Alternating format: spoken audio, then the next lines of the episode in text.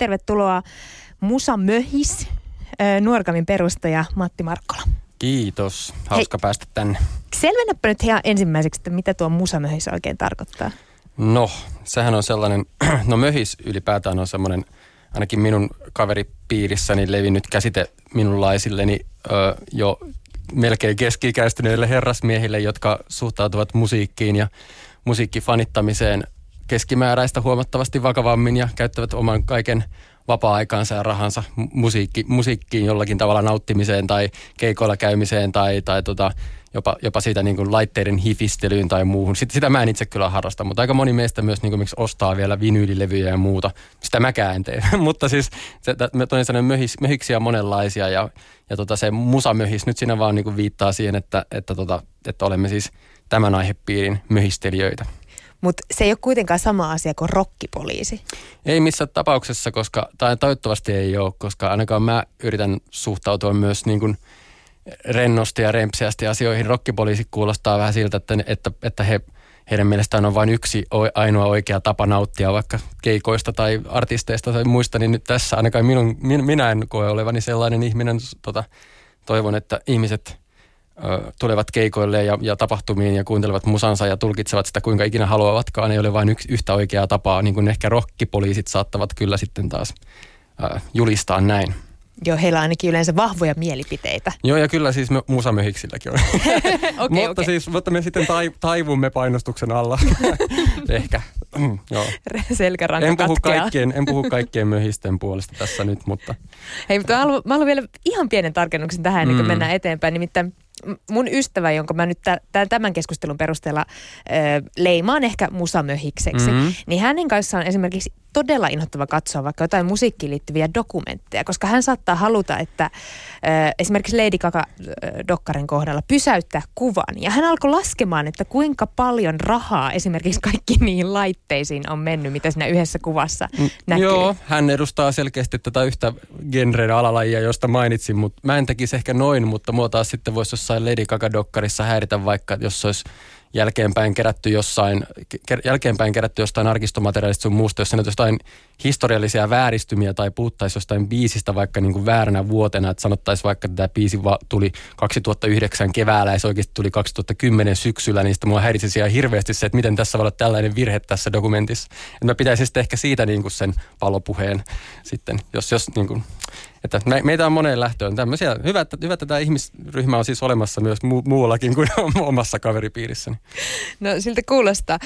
Tota, viime viikonlopun ehkä suurin tämmöinen musiikkiuutinen oli se, kun ruotsalainen pop-tähti DJ, lauluntekijä Avicii menehtyi. Ei tietenkään ole ensimmäinen kerta, kun alle 30-vuotias musiikkitähti kuolee, mutta millaisena artistina sä hänet näit? No mä oon kyllä siis sitä No siis ensinnäkin täytyy sanoa, että tota, aina kun tulee mieleen näitä, puhutaan näitä, että missä olit, kun, kun tota kuulet, että joku kuoli, niin Avitsi on nyt niitä artisteja, jotka kyllä jotenkin jäi mieleen, että muistan hyvin, kun olin astunut erään Nuorkaminkin sivuilta tutun Anton Vanha Majamaan kirjan julkkareihin ja siellä sitten joku huikkas mulle, että hei, että kuullut, että Avitsi on kuollut. Ja mä sanoin, oho, niin että se jotenkin kosketti yllättävän syvästi, mikä ehkä kertoo siitä, että pidin siis häntä merkittävänä ihmisenä, vaikka en siis millään tavalla tuntenut häntä henkilökohtaisesti ja lähinnä vaan musa, musadikkailun kautta on, on, tota, tiesin hänen merkityksensä. Hän oli siis yksi näitä ensimmäisiä 2010-luvun suuresti EDM, EDM Electronic Dance Musicin kautta niin kuin populaarikulttuuriin vaikuttaneita supertähtiä, jotka breikkas myös Amerikassa, mikä oli niin kuin siinä vaiheessa poikkeuksellista. Ja, ja tota, ja, ja siis ny, nyt kun myös tästä niin kuin kuoleman jälkeisistä reaktiostakin voi huomata, että siis tavallaan surullista, että hänestä kirjoitetaan nyt enemmän suomalaisessa musiikki- tai ylipäätään suomalaisessa mediassa kuin koskaan nyt, kun hän on kuollut, mutta toisaalta se myös kertoo siitä, että hän oli myös sen tason ihminen, joka oikeasti siis oli mennyt läpi niin kuin kansanryhmien, että sitä, häntä kuunteli myös niin kuin ei pelkästään kaksikymppiset tämmöiset niin kuin leikaulaiset ö, tekno, teknomimmit tai tämmöiset niin kuin weekend, weekend-tytöt ja pojat, vaan häntä siis kuunteli ihan kaikki, kaikenlaiset ihmiset.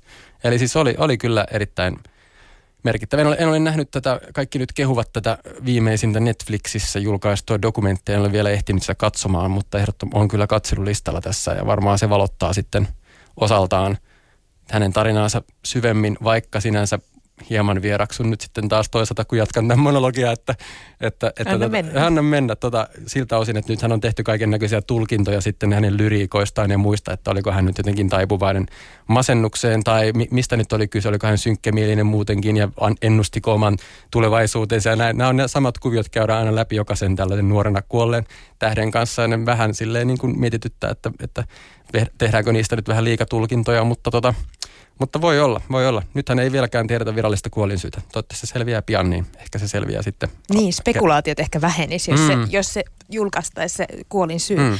Tota, mm, siinä itse asiassa siinä mainitsemassa Netflix-dokkarissa, jota mäkään en ole nähnyt, mutta on kuullut, että siinä esimerkiksi Coldplayn laulaja äh, sanoo, että Avicii on, oli nero, musiikillinen mm. nero. Ja use, useat muutkin nyt isot artistit ympäri maailmaa on lähetellyt surun valitteluita tämän artistin kuoleman ja, ö, tähden, mutta mi, miksi sä uskot, että tänä päivänä jostakin muusikosta tai musiikin parissa työskentelevästä tulee tähti? Mitä siihen tarvitaan? No on aika hyvä esimerkki siitä, että, että ei ainakaan niin kuin tarvi välttämättä olla erityisen ulospäin kääntynyt, ei tarvi olla välttämättä mistään valtavan koneiston läpi runnoma ihminen, koska hän oli ilmeisesti kuitenkin niin kuin tällainen no tavallaan klassinen makuuhuoneista kuuluisuuteen tarina, eli, eli teki itse musaa omassa huoneessaan ja väänteli, väänteli laitteistoja ja sai hyviä soundeja ulos. Eli tota, mutta sitten tota, no tässä tapauksessa hän oli, hän oli siis osa tämmöistä DJ-kulttuurin tähdentymää, eli tota, hän oli siis niin kuin, äh, si, äh, mitä hän niin, no, en mä osaa oikein sanoa. No siis sillä tavalla hyvä esimerkki, että ainakin niin kuin, musiikki teki hänestä tähden, mutta ainahan ei ole näin. Että sitten tietysti on näitä tähtiä, joilla niin kuin, tämä joku imako tai, tai joku muu brändin rakennus tai muut teot tai provokaatiot tai, tai joku muut tempaukset kasvaa isommaksi kuin sun musiikki, mutta Avitsiilla mun mielestä kuitenkin aina oli se, että ihmiset eivät välttämättä olisi tienneet, että miltä hän näyttää, että olisi ollut samassa hississä yhtä aikaa hänen kanssaan, eikä tuota, tienneet, että tässä hän on tänne maailman tähti. No vielä Avicista sen verran, että esimerkiksi suomalainen DJ Orkidea kiitteli Avicii, joka olisi nostanut EDMn alakulttuurin, alakulttuurista valtavirtaa. Mutta mm. miettimään, että onko tänä päivänä enää olemassa mitään musiikillista alakulttuuria? No sehän on aina niin kuin subjektiivinen mielipide, että, että tota, mm, sekin, että onko EDM ollut joskus joku alakulttuurinen, en osaa ottaa siihen nyt kantaa. Mulle se on näyttäytynyt heti alusta alkaen semmoisena niin kuin vielä paljon alakulttuurisimpien konemusiikkigenrejen siinä kaikista helpoimpana, populaarikulttuurimpana muotona, koska siinä on niin selkeä rakenne, että on niin kuin selkeät kertosäkeet ja selkeät biitit ja ihmiset voi tanssia ja hyppiä mukana, mikä usein liitetään siihen asioihin, jotka on niin kuin tavallaan valtavirtaa. Sitten alakulttuuriksi, alakulttuurina yleensä ajatellaan sitten genrejä, jotka on – jotenkin vaikeita hallita ja vaikeita ymmärtää ja monimutkaisia rytmejä ja omituisia soittimia ja, ja sitten, että artistit välttämättä itse eivät niin kuin ainakaan uskalla sanoa ääneen, että tavoittelisivat millään, minkäänlaista suosiota, vaikka todellisuudessa ehkä näin kuitenkin haluavat ja olla tyytyväisiä, jos saavat suosiota. Että en mä, en mä tiedä, siis mitähän tässä nyt oikein voisi sanoa. Aina yleensä Suomessa ne puhutaan, että vaikka joku iskelmä on niin kuin valtavirtaa, mutta, ja, ja kyllä se varmaan monelle ihmisille onkin edelleenkin, mutta se taas on miksi valtakulttuuri, mikä, mikä ei, niinku, tai valtavirta, joka esimerkiksi mulle ei hirveästi niin kuin kantaudu. Se ei ole mun elämänpiirissä millään tavalla. Kun mä taas sitten kuulen vaikka kyseistä aiemmin mainittua EDM tosi paljon radioista ja monista muista, ja mulle se on paljon isompi musiikkityyli, tai vaikka kuin räppi ja hip-hop, joka taitaa olla niin kuin globaalisti varmaan – kaikkien suosituin musiikkityyli tällä hetkellä, yli niin kuin kaikkien rockien ja muidenkin kyllä. Sun... Perinteisten tämmöisten möhisjuttujen kanssa. Mutta me myös kuuntelemme, me avarakatseisimmat kuuntelemme myös kyllä niin kuin räppiä ja EDM ja ties mitä kaikkea muutakin. Tota, sun toimittama Nuorkam oli e, siis huhtikuusta 2011 marraskuuhun 2013 toiminut musiikkimedia verkossa. Ensimmäisestä lopettamisesta on siis viisi vuotta. Kuinka paljon sun mielestä musiikkimaailma on muuttunut viiden vuoden aikana vai onko se? Just näitä tällaisia pelottavia kysymyksiä, mitä mä pelkästään tulee. tota, ö, on ja ei ihan hirveästi. Esimerkiksi tämä äsken sattumalta mainitsemani rap- ja hip-hop-kulttuurin niin kuin nouseminen oikeasti ehkä dominoivaksi lajiksi niin kuin yli kaikkien muiden musiikkityylien, niin kuin levy, niin kuin le, jopa levymyynnistä kaikkiin Spotify-kuunteluihin ja YouTube-katseluihin ja muihin. Se on ainakin mun mielestä ihan selkeä muutos. Oliko se sulle yllätys? Ei, ei, siis koska se on... Uh, se on hemmetin hyvää musaa ja siihen panostetaan paljon ja siellä on taustalla superlahjakkaita ihmisiä ja se kulttuuri jotenkin ruokkii itse itseään todella vahvasti, että, että, että niin kuin se on se, tämän, se ja konemusiikki on tavallaan niin kuin rockin, rockin, rockin niin kuin syrjäyttäneet rock, rockmusiikin siinä, että, että ihminen saattaa kuulla jotain hyvää räppiä tai konemusaa ja alkaa tekemään sitä itse, mutta sitten nyt ne kuulee hyvää rockia, niin ne ei sitten automaattisesti tartukaan kitaraa ja rumpuihin, miten menee tämä, niin tämä klassinen skenaario. En mä sano, että edelleenkin rock, rockmusaa tehdään, vaikka indie musa, mitä me myöskin tietysti rakastan, indie rocki, niin ihan hyvin voi, mutta toisaalta se oli paljon vahvempi vaikka silloin joskus viisi vuotta sitten, että ne on, ne on niin kuin mennyt läpi. Sitten tosiaan EDM nousi siinä aikana, kun me oltiin pois paljon isommaksi. Niin kuin festarit Suomessakin kasvoi tosi isoksi. Ja kyseinen Avitsi vaikka kävi monta kertaa Suomessa esiintymässä niin kuin todella isoille yleisöille. Uh, mitä muuta sitten on tietysti tullut niin kuin uusia, uusia pop-tähtiä. Uh, Weekend, Drake, uh, Kendrick Lamar, joka tulee nyt Flowhun, ei ollut vielä silloin niin, kuin niin iso nimi, mutta nythän ne on alkaa olla semmoisia niin kuin 2010-luvun suurimpia, suurimpia staroja, jotka voittaa jopa pulitsereita ja krämmyjä ja ties mitä. Et siis on vähän ollut, jonkin verran ollut vaihtuvuutta, mutta se toisaalta to, tosi moni on jatkanut uraansa, että on niin kuin näitä, nämä niin kuin, vähän niin kuin Suomen keikkakartastakin näkee aina välillä, että samat nimet tänne tulee, että Ossi tulee nyt jo kolmatta kertaa vai toista kertaa myöskin lopettamaan uraansa, että en mä tiedä sitten onko se malli Nuorgamillekin jatkossa, että sitten me jatketaan aina, tullaan aina uudelleen ja uudelleen ennen kuin oikeasti kuolemme. Joo. Mutta mikä silloin huhtikuussa 2011 Miksi, miksi Nuorkan perustettiin silloin? Mikä se oli se syy, tarve? Uh, joo, siis silloin kauan kauan sitten. se, tota, uh, silloin oli myös vähän semmoinen tilanne, että oli niitä aikoja, mutta uh, silloin puhuttiin semmoista asiaa kuin median murros ja mä olin itsekin media-alalla töissä ja yksi semmoinen, joka tietysti otti pahasti tämän median murroksen jotenkin uh, otti osumaa siitä, oli nimenomaan musiikkimediat, jotka ehkä jotenkin kamppaili olemassaolonsa kanssa ja jotenkin ei oikein tienneet, että miten tässä nyt suhtautua, kun olivat tottuneet jo ehkä siihen asemaan, että, että printti on se, mistä tulee se raha, tilaajamallit ja mainos, mainoks, mainokset lehdissä ja muuta.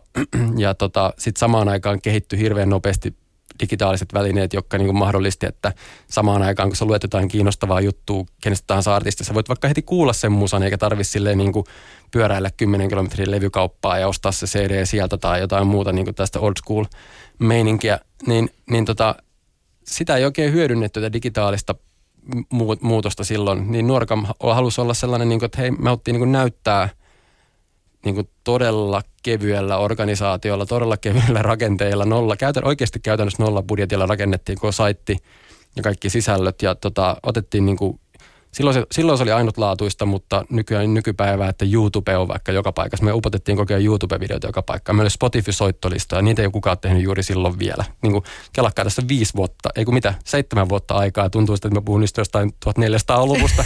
mutta niin et, et, se oli silloin niin kuin uutta, että et me niin kuin ruvettiin julkaisemaan vaikka, että hei, tässä on muuten tämmöinen hyvä soittolista, että ootko kiinnostunut niin kuin tästä, tästä musasta, että, että kuuntele tästä. Mutta silloin sitä jostain sitä kukaan muu tehnyt.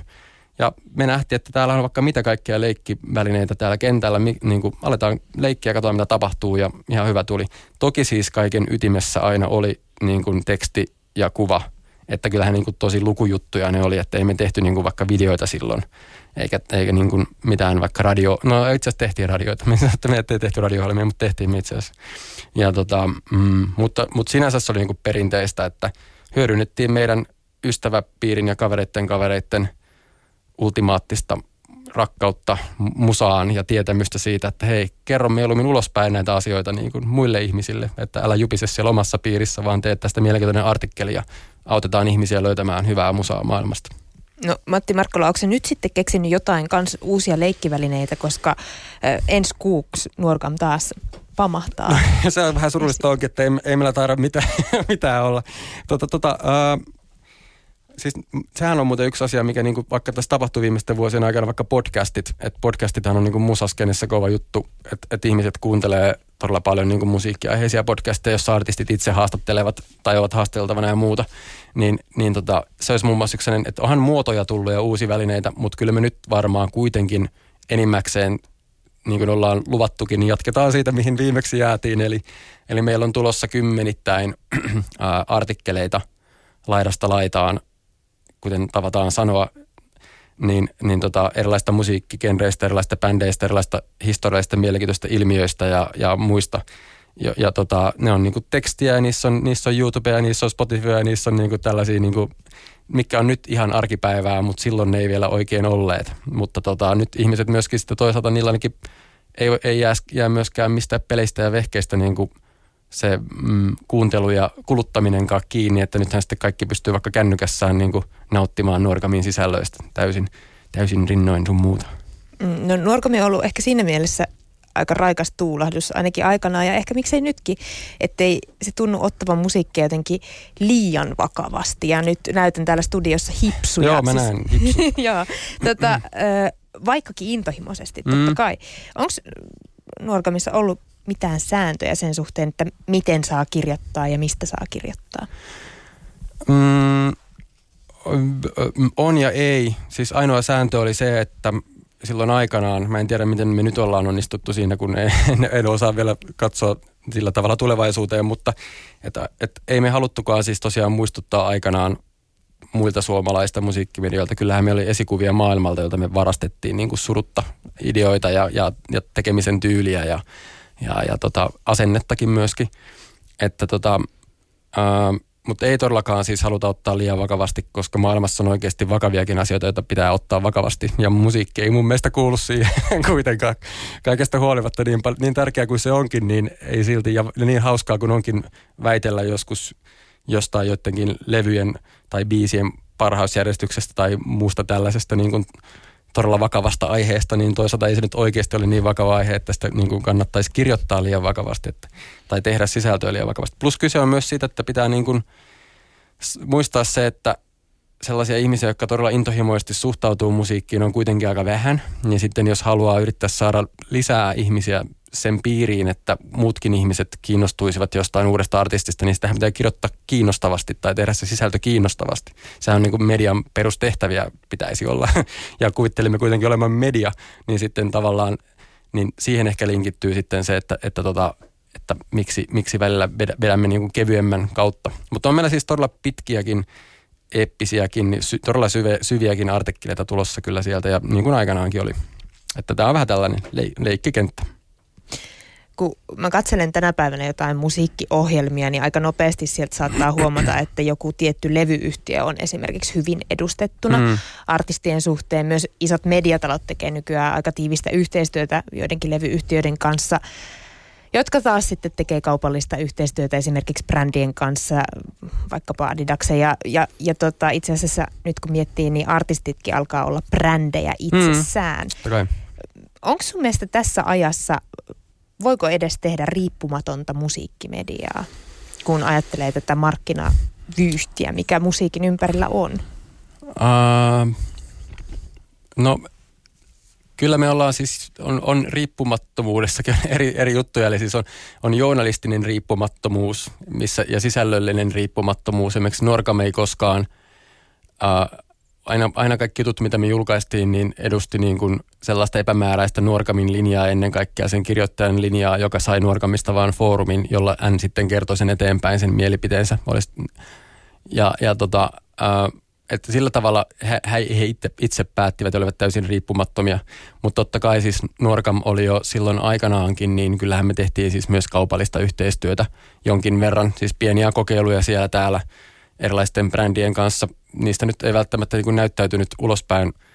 En tiedä mitä kaikkea ihmiset huomas, mutta, tota, mutta semmoista pientä niin kuin, no oli se nyt ihan läpinäkyvää aina, mutta, mutta siis sille, että, että ne eivät olleet niin sellaisilla isoja, että yhtäkkiä tapetoisimme jonkun niin kuin, niin kuin tota koko saittimme jollain, jollain tietyillä logoilla tai muuta, vaikka kyllä mä haaveilin jo silloin 2011, että että ostaspa joku sellainen niin kuin omituinen kuluttajabrändi Nuorkamin, esimerkiksi silloin kun kaikilla oli vauvoja silloin tai pieniä lapsia, niin sitten miksei meillä ole vaikka niin kuin vai, vaippamainoksia, että, että miksi niin kuin tavallaan että miksi aina musiikkiin liitetään tällaista perinteistä, että, että niin kuin jos, jos on musiikkimedia, niin siellä on niin kuin tavallaan kitaroita tai autoja tai jotain tällaista niin kuin äijämeininkiä, vaikka siis enitenhän aikaa miehet viettää, niin kuin, jos on lapsia, niin vaippojen parissa.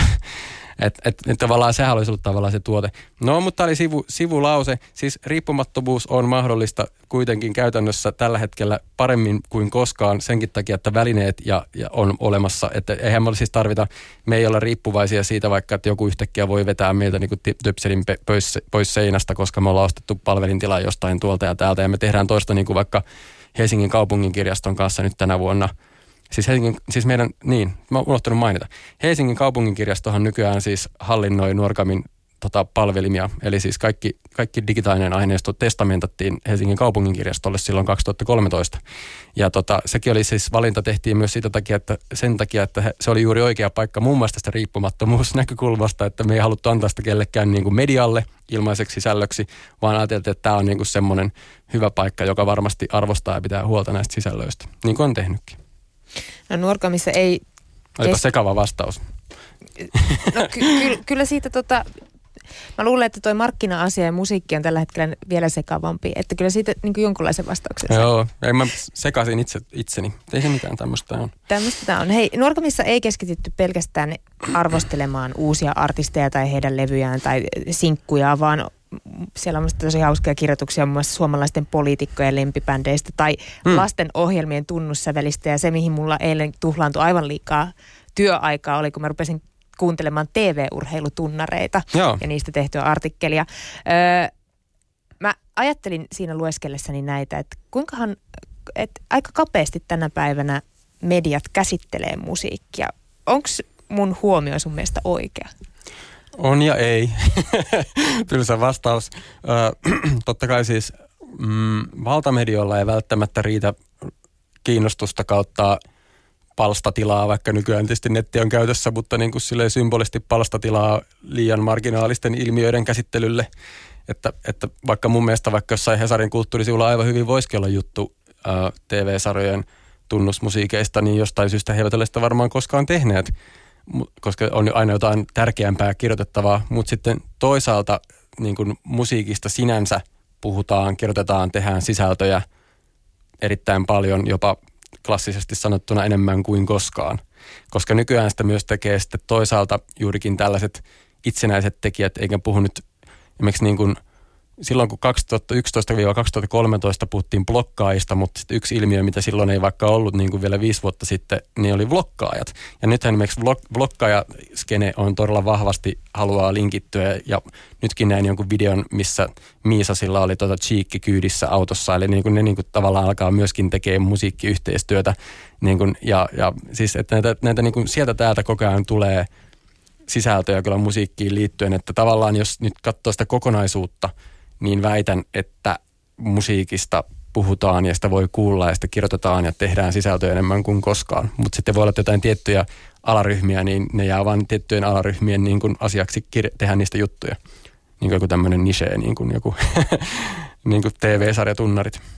Tota, niin, ja siis sekin on muuttunut, että esimerkiksi artistit eivät tarvitse sillä tavalla tämmöistä isoja mediataloja siihen, että he näkyisivät ulospäin, vaan voi olla vaikka Instastory, mihin kertoo omasta päivästään ja siitä, että mitä on tulossa ja mitä tekemässä ja, ja fanit no niinhän sitä kuvittelis, niinhän sitä kuvittelis, mutta taas hei, tästä oli hyvä teema tästä, mitä ei ollut silloin, kun Norgam oli viimeksi ja mitä oli nyt, koska siis vain elämää sarjaahan ei ollut esimerkiksi olemassa silloin vielä 2013 ja ja jos joku nyt on oikeasti viimeisen viiden vuoden aikana nostattanut pinnalle uusia suomalaisia tähtiä ja levymyyntiä nostattanut ja jopa tuottanut vissiin top 10 kaikkien aikojen myydyimmät levyt listallekin kaksi kappaletta levyjä, eli Vain elämää ykkönen ja Vain elämää kakkonen, niin on tämä kyseinen ohjelma. Eli hyvässä ja pahassa sehän on ollut ihan valtava vaikutus ja myös esimerkki siitä, että siellä artistit, jotka on niin kuin – näyttäytyneet musa-alaa liian läheltä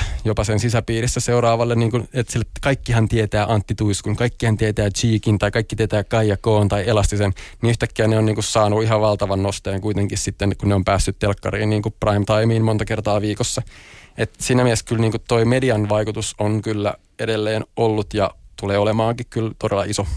Niin itse asiassa mä eh, haastattelin Elastista eh, viime viikolla no. ja hän sanoi, että Vain elämää ja Voice of Finland on ollut hänen uralleen kaksi semmoista merkittävää käännekohtaa, jolloin no. hänen uransa on joka kerta noussut levymyynti kasvanut ja hän, hän on tullut tunnetummaksi. Mm. Mutta onko se aika surullista, että se musiikki yksistään, yksistään ei riitä, vaan siihen tarvitaan tämmöisiä näköhavaintoja? Ää, no ei se surullista ole. Se on ihan, että kuin millaisen linjan artistina itse valitsee. Et vaikea kuvitella esimerkiksi juuri tämä aiemmin mainittu Avicii, että tuskin hän olisi lähtenyt Ruotsin vain elämää ohjelmaan kuitenkaan niin kuin, tavallaan, että eikä tarvinnut lähteä välttämättä, koska hän on sitten taas niin kuin muilla keinoilla pystynyt tulemaan isommaksikin kuin joku yksi yksittäinen televisio-ohjelma.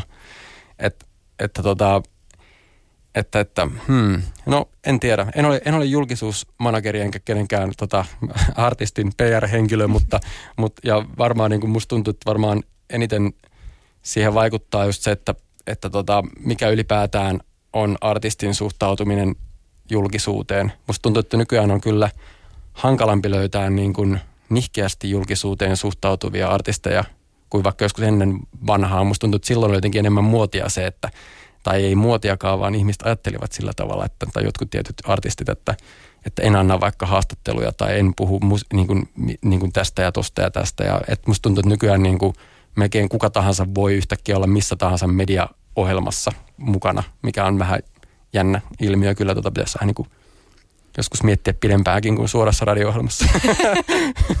Matti Markkola, sä, sä tiedät myös markkinoista paljon, sä teet digimarkkinointia. No joo. Tota, Onko kukaan musiikkimaailman henkilö tässä viime vuosien aikana yllättänyt sua vaikka innovatiivisuudellaan, miten käyttää vaikka somea markkinoinnissa? Oh no, nyt pitäisi tietysti olla joku tosi hyvä esimerkki tähän. Um,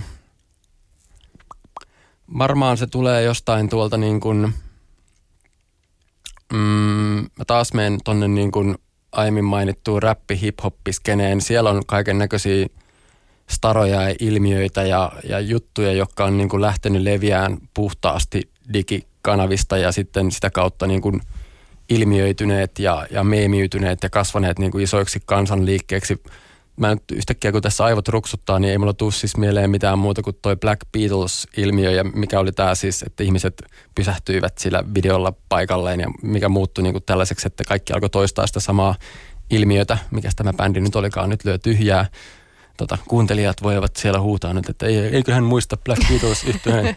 Sitten, tota, Mäkään muista, että no, voi, laittaa, no, voi laittaa vaikka hästäkillä nosto, jos jollakin välähtää. Mutta siis, että et, et siellä mun mielestä tehdään kaikista innovatiivisinta juttua, koska ne on niinku kuitenkin lähtee niinku a, sitten kun niitä tutkii, niistä huomaa, että no kyseistä tapausta en tiedä, mutta aika usein siellä oikeasti on siis joku tällainen niin kuin niin kuin tee se itse ihminen, joka on tehnyt itse omat musansa ja niin kuin oikeasti tehnyt oman fanikuntansa ensin sillä niin kuin somen ja digikanavien välityksellä. Mutta sitten kas kummaa hekin usein kyllä haluavat ja, ja päätyvät sitten taas isojen valtamedioiden niin kuin koneistoksi tai, tai isojen musiikki, musiikki tota, lafkojen koneisto, tota, koneistojen pariin. Tai, tai se on se normaali reitti kuitenkin aika usein. Matti Markkola, ihan kohta siis musiikkimedian nuorga. Ihan Joo. kohta tarkoittaa siis toukokuuta.